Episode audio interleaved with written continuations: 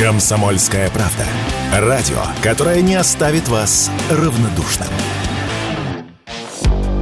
Брошенные на улицах Москвы электросамокаты будут отправлять на спецстоянку. Об этом заявили в столичном Дептрансе. Оставленные средства передвижения создают угрозу ДТП, снижают пропускную способность, а также мешают передвижению пешеходов. Московские власти также добавили, что речь идет не только об электросамокатах, но и велосипедах. Эти средства передвижения можно оставлять исключительно на парковках, отмеченных в сервисах аренды. Главный редактор сайта 26.ru, велоэксперт Никита Маков в разговоре с Радио КП отметил, что проблема существует. Владельцы или арендаторы самокатов бросают их где придется.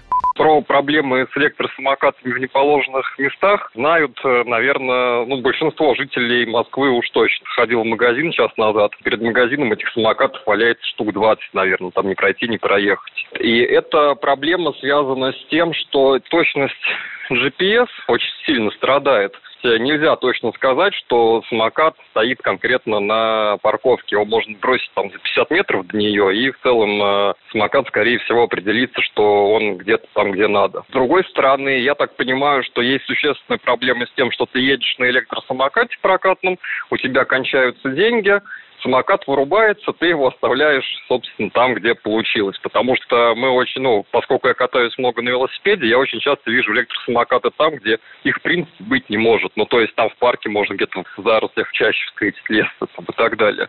То есть это, ну, бросить его там нельзя. То есть если вы попробуете там завершить аренду, система вам скажет, что нет, здесь нельзя.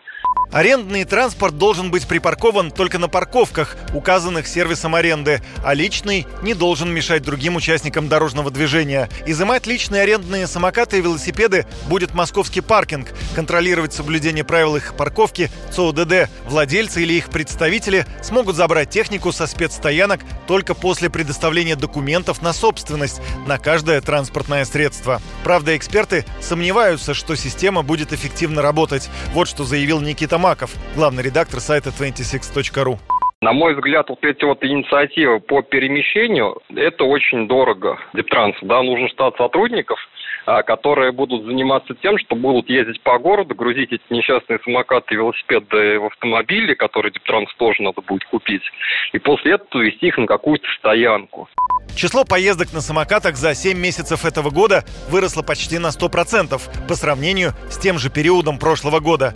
Это данные сервиса кикшеринга ВУШ. В России количество поездок увеличилось на 85%. Сейчас сервисом пользуются всего почти 18 миллионов человек. Юрий Кораблев, Радио КП.